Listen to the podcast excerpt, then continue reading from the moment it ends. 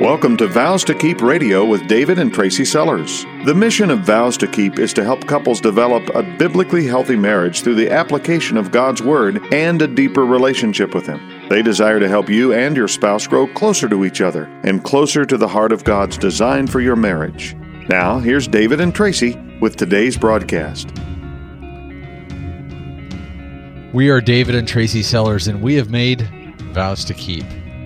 Tracy, one of our favorite things to do is to read the emails and letters from our listeners that describe how we can come alongside them in prayer and sometimes how we get to be an input into their marriage. It's such an honor. So, anytime you listen to one of our broadcasts and you want to know more, boy, we always encourage you to go to our website, vows2keep.com, and drop us a note. If you listen to our broadcasts on a recurring basis, you know that we typically do invite listeners to ask questions of our ministry. Now, our ministry actually serves marriages all across the state of Ohio, into Michigan and Indiana, and really all across the world through our podcast. By reaching couples through counseling, through marriage events, through connections with local churches, or through one of the 13 radio station signals that you might be listening to this very week. Not to mention, of course, our website where you can also hear our broadcast. God's message to marriage reaches thousands of people every week. In fact, last month, our website had over 6,700 unique visitors seeking God's counsel for their marriage. That's so exciting. And I, and I don't mean this like, yay, our website's growing. That's not what I mean. That's exciting because people have a hunger to see God's word used in their marriages. Today, we want to be very intentional to tackle four questions that frequently come up in conversations that we have with our listeners. If we don't fully address a particular situation in your marriage, we do hope that this does at very least begin a conversation between you and your spouse on the topic. Or if you need more support from us, by all means, feel free to reach out.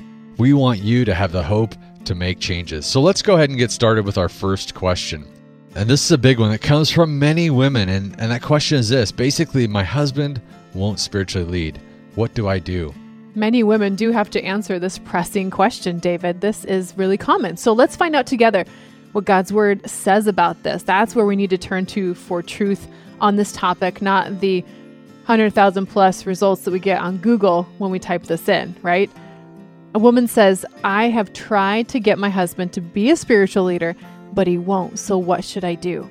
When your man is not fulfilling his God given role to love, and lead you and your family, there are two things that need to be considered. Number one, what is your role as his wife? And number two, what is his role as the husband? You may know exactly what the answer to that second question is, what his role should be, and all the ins and outs of how he's actually not really doing it correctly right now. You could probably fill up an entire notebook page of things that he's doing wrong in the spiritual leadership category. I think what many men and women miss in this very important question is what happens in the absence of a husband's leadership? That is a gap that doesn't remain open for very long. Typically, a wife is going to step into that gap and try to keep things holding together. That's her natural reaction. When your husband doesn't lead, let me ask you this do you add to your duties, or is there another option? Consideration number one let's wrap our brains and our hearts around understanding our own role as wives, ladies, without clouding our hearts with what our husband is or is not doing, because that's basically sitting in judgment of his performance, and that's going to definitely affect your choices and your interactions with him.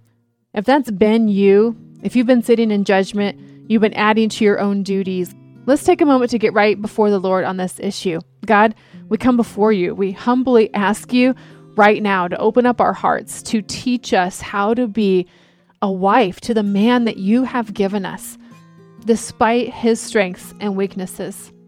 In God's word, girls, there are four specific things that we are called to do as wives. We are called to help in Genesis 2:18. We are called to love in Titus 2:4. We are called to respect in Ephesians 5:33 and we are called to submit Colossians 3 and Ephesians 5. Let me repeat those. In God's word, there are four specific things that we are called to as wives help, love, respect, and submit. Yes, we are talking about your husband's leadership right now, but we've got to get our own roles right first. But don't worry your pretty little head. David's going to be talking to men about their role in marriage in just a few minutes here. Help, love, respect, submit. These are things that God has not only called us to do, He actually has created us to do them. No one is perfect. No one on earth is going to hit the mark on each of these qualities every single time. But when a wife puts these things into practice habitually in her marriage, she's going to find amazing things happen.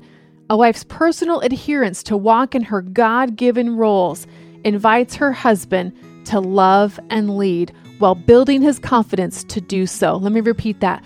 A wife's personal adherence to walk in her God given roles invites her husband to love and lead with confidence. Okay, so we're recognizing God's word as truth. We're beginning or continuing to walk in the roles he's given us.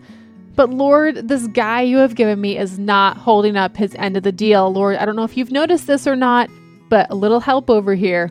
We tend to sort of panic if our husbands either A, don't understand what God is calling them to, or B, if he knows full well what his role is and he's just not doing it. So let's look at consideration number two here today. God has called and created your husband to be the servant leader that Jesus modeled for him to be. When he is either not serving or leading, our panic incites us to take the wheel of that situation. This seems like the correct choice in the immediate because our reasoning tells us this is exactly what we need to do because he certainly isn't doing it and things are getting out of control here.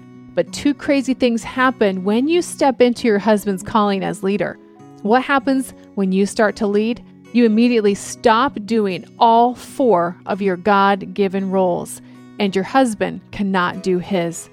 When you step in as the leader in your husband's place, you no longer help, love, respect, or submit to your husband. And your husband cannot lead.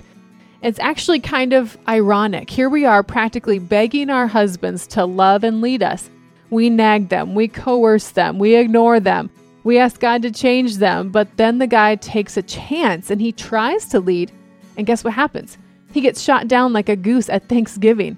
This can become a lifelong pattern that leads to isolation rather than oneness because what guy is going to want to try to do that again if he's just going to get shot down? Which path are you walking today? It is a great thing to desire for your husband to be the servant leader in your home. You should want that. That means you know God's word and you trust its outcome for your marriage. But don't play God here. He is sovereign, He is faithful, and He has great plans for your relationship, even if it seems a little bit hopeless right now. His plans are so much better than anything we could formulate on our own. It's time to focus on what God has called us to do, ladies, to get our eyes off of what our spouse isn't doing and onto our faithful God and the path that He's laid out for us. It's time to step out in faith with a heart attitude of faithfulness to God first and your husband second. Faithful, steadfast commitment is the heart of God's love for us and the heart of marriage. Okay, before we go on to the next question, a little bit of a pop quiz here. What are your four God given roles? Can you name a couple of them right now? Help, love, respect, and submit. Submitting to your spouse is probably the most powerful tool you have to helping your husband be the leader God has called him to be. Let's dig into submission for just a minute here, looking at God's plan for submission. As wives, the most familiar verse we have for this is Ephesians 5 21 through 24. It says, Submit to one another out of reverence for Christ. Wives, submit yourselves to your own husbands as you do to the Lord. For the husband is the head of the wife, as Christ is the head of the church, his body, of which he is the Savior. Now, as the church submits to Christ, God's word says, so also wives should submit to their husbands in everything. Submission is something that all Christians are called to, we see here in this verse, out of reverence for Christ. But I love that God didn't ask us to do something that He Himself didn't model first for us. Just before this passage on marriage, Paul urges us in this same chapter, verse 1, to follow God's example, he says, and live a life of love, just as Christ loved us and gave himself up for us as a fragrant offering and sacrifice to God. You can see in this verse that Christ first submitted to God, and we are to follow his example. Ladies, as we submit to our husbands, we are saying, God, I recognize the created order that you set up in marriage, and I admit that your ways are higher than my ways. I submit to you, God.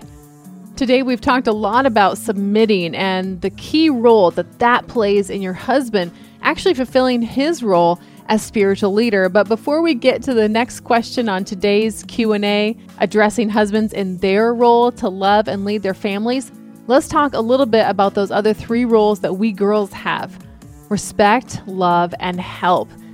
I don't think it's any coincidence that God asks us ladies to respect and submit to our spouses in the exact same passage. That's not a mistake. I think God was being very intentional here, tying those two things together because if you don't respect your husband, you are going to have a very hard time submitting to him. Let's look at Proverbs 31 for just a minute that talks about a wife who respects her husband and she reaps the blessings for it. Verse 10 of Proverbs 31 says that she is more precious than rubies. Her husband can trust her, and she will greatly enrich his life. She brings him good, not harm, all the days of her life. Now, I can't see your face right now, but maybe I can figure out what you're thinking. How can I respect my husband when he is not respectable? There is an answer to that, so hang on here with me for just another minute. You can be a wife who greatly enriches her husband's life, not by giving him respect based on his actions, but based upon who he is as God's loved creation. His actions may certainly be completely unworthy of your respect, but in God's wisdom and power and his perspective, you can begin to view your husband differently than you have in the past. And respect really goes hand in hand with how we view someone. Grace is about to play a huge part in your life if you will let it.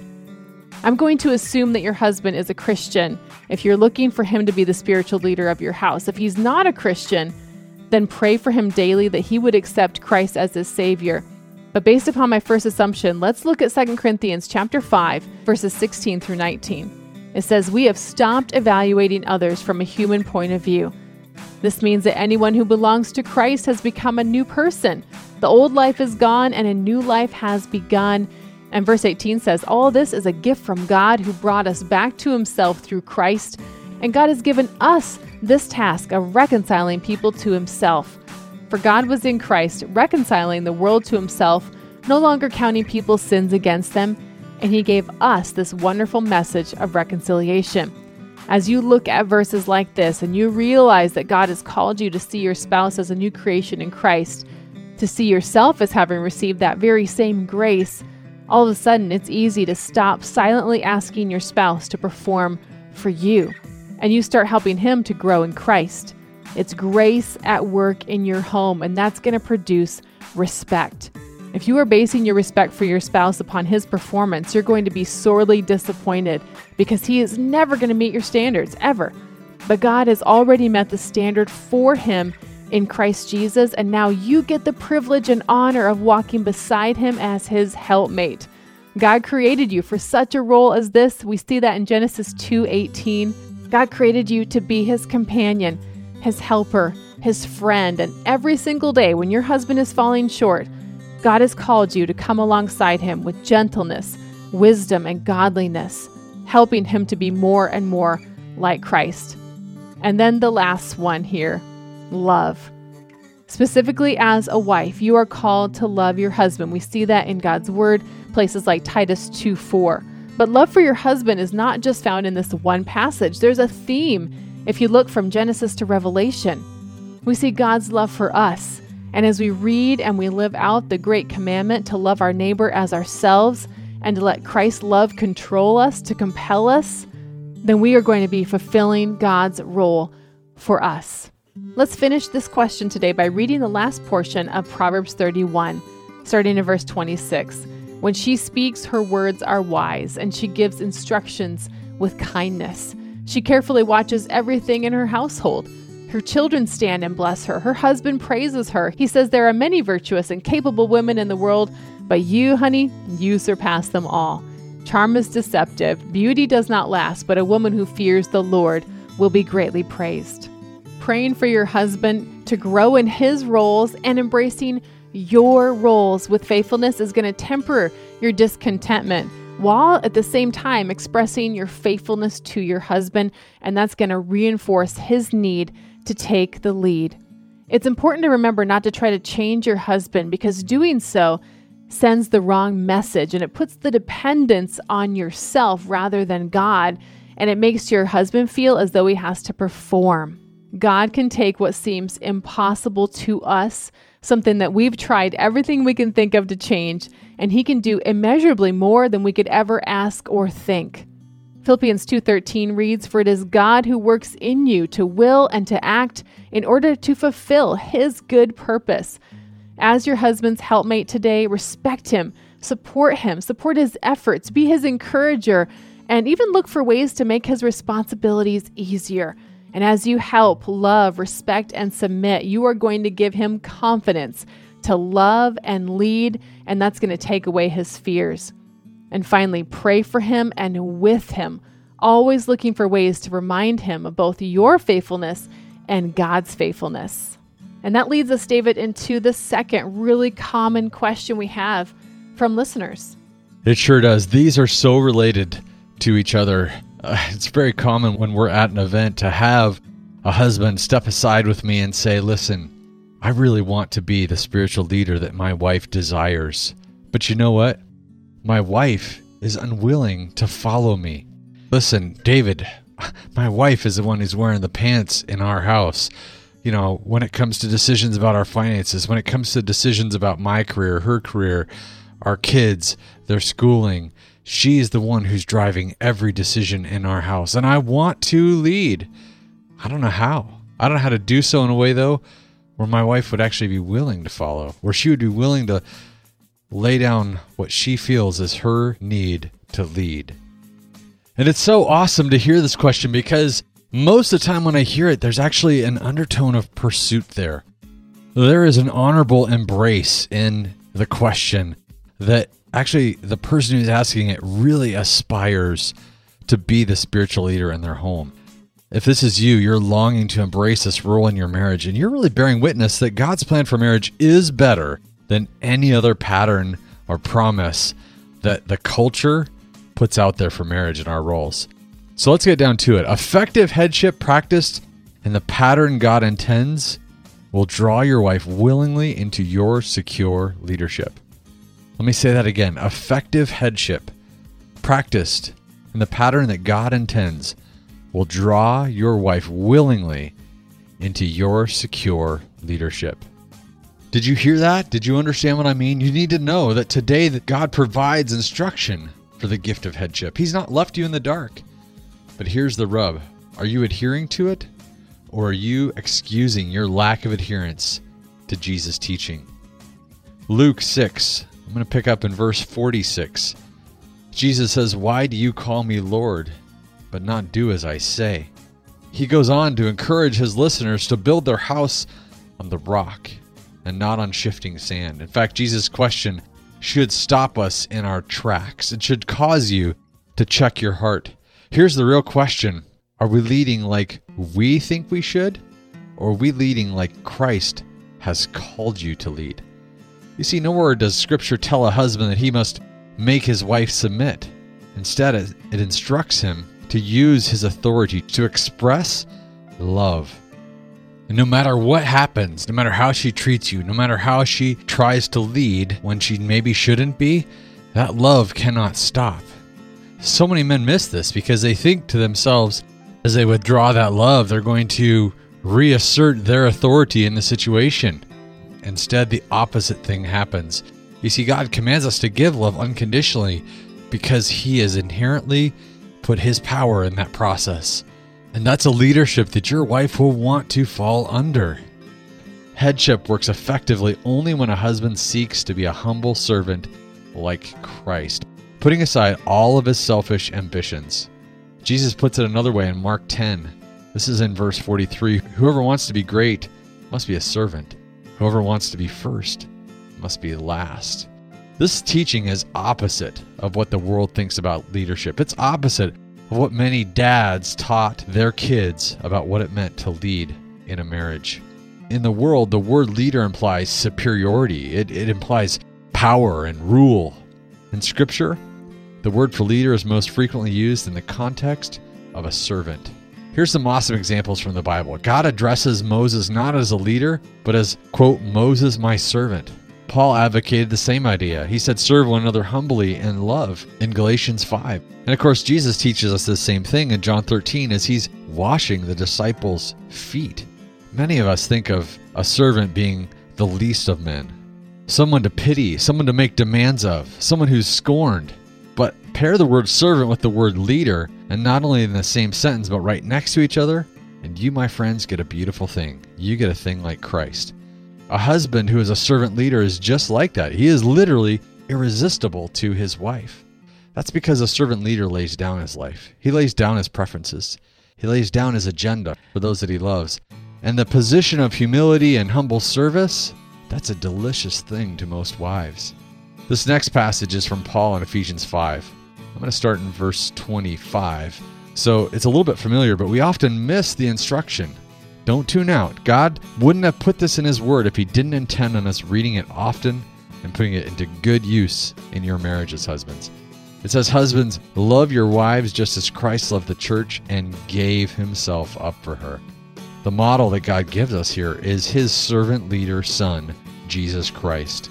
Jesus loves that church no matter what it's going to cost him. Jesus gave himself up, life included. C.S. Lewis is a great author. He's becoming one of my favorite authors. He writes that a husband's headship is expressed in taking the position of the cross. It's not doing what he prefers, but more like the crucifixion, where the wife receives the most even if she gives the least. Christ did not love the church first because she was grateful, because she had loving respect. No, it was a loving response of obedience. He just simply loved her first.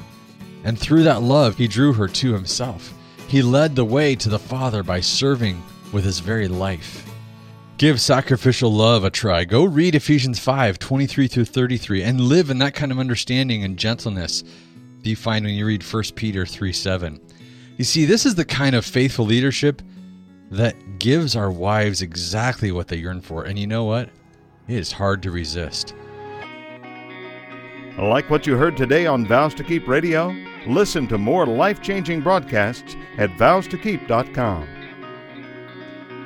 Spiritual leadership starts by being led by God yourself, so you're certain of your steps. The contrast to that is leaders who follow their own intuition. They're the people who are uneducated about God's direction in the Bible. They tend to be people who blow around in the wind because the only thing they can be rigid about is their own design for life. Guess what? It's destined to fail.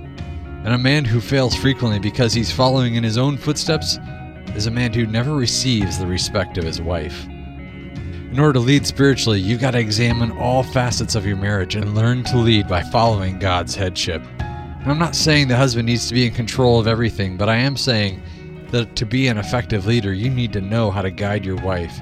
You need to know how to receive her input. God makes you responsible for that ultimate course of your family. In closing, this looks like leading your wife in prayer. It looks like loving your wife through things that she's done wrong. It looks like receiving her constructive criticism when you've done something wrong. What this means, men, is you need to learn to step up when it comes to being a parent, using effective discipline with your kids, knowing and understanding their needs above their felt needs. You need to learn to step up when it comes to setting direction about your family's finances. How will your money honor God, not how will it honor you? It's accepting your wife's wisdom and input and trusting God to help you to make the best decisions for His kingdom. Vows to Keep is supported by a team which includes biblical coaches, writers, and pastoral advisors. If you have a desire to serve marriages in your community, we would love to hear from you. Vows to Keep is a not for profit marriage ministry designed to bring God's encouraging truth to the marriages of our area. As a not for profit organization, our commitment to Christ like marriages includes providing much needed services regardless of a couple's financial ability to offset the cost of Vows to Keep operations. If you are unable to donate your time or abilities but would like to help support Vows to Keep financially, visit vowstokeep.com and click on the donate link.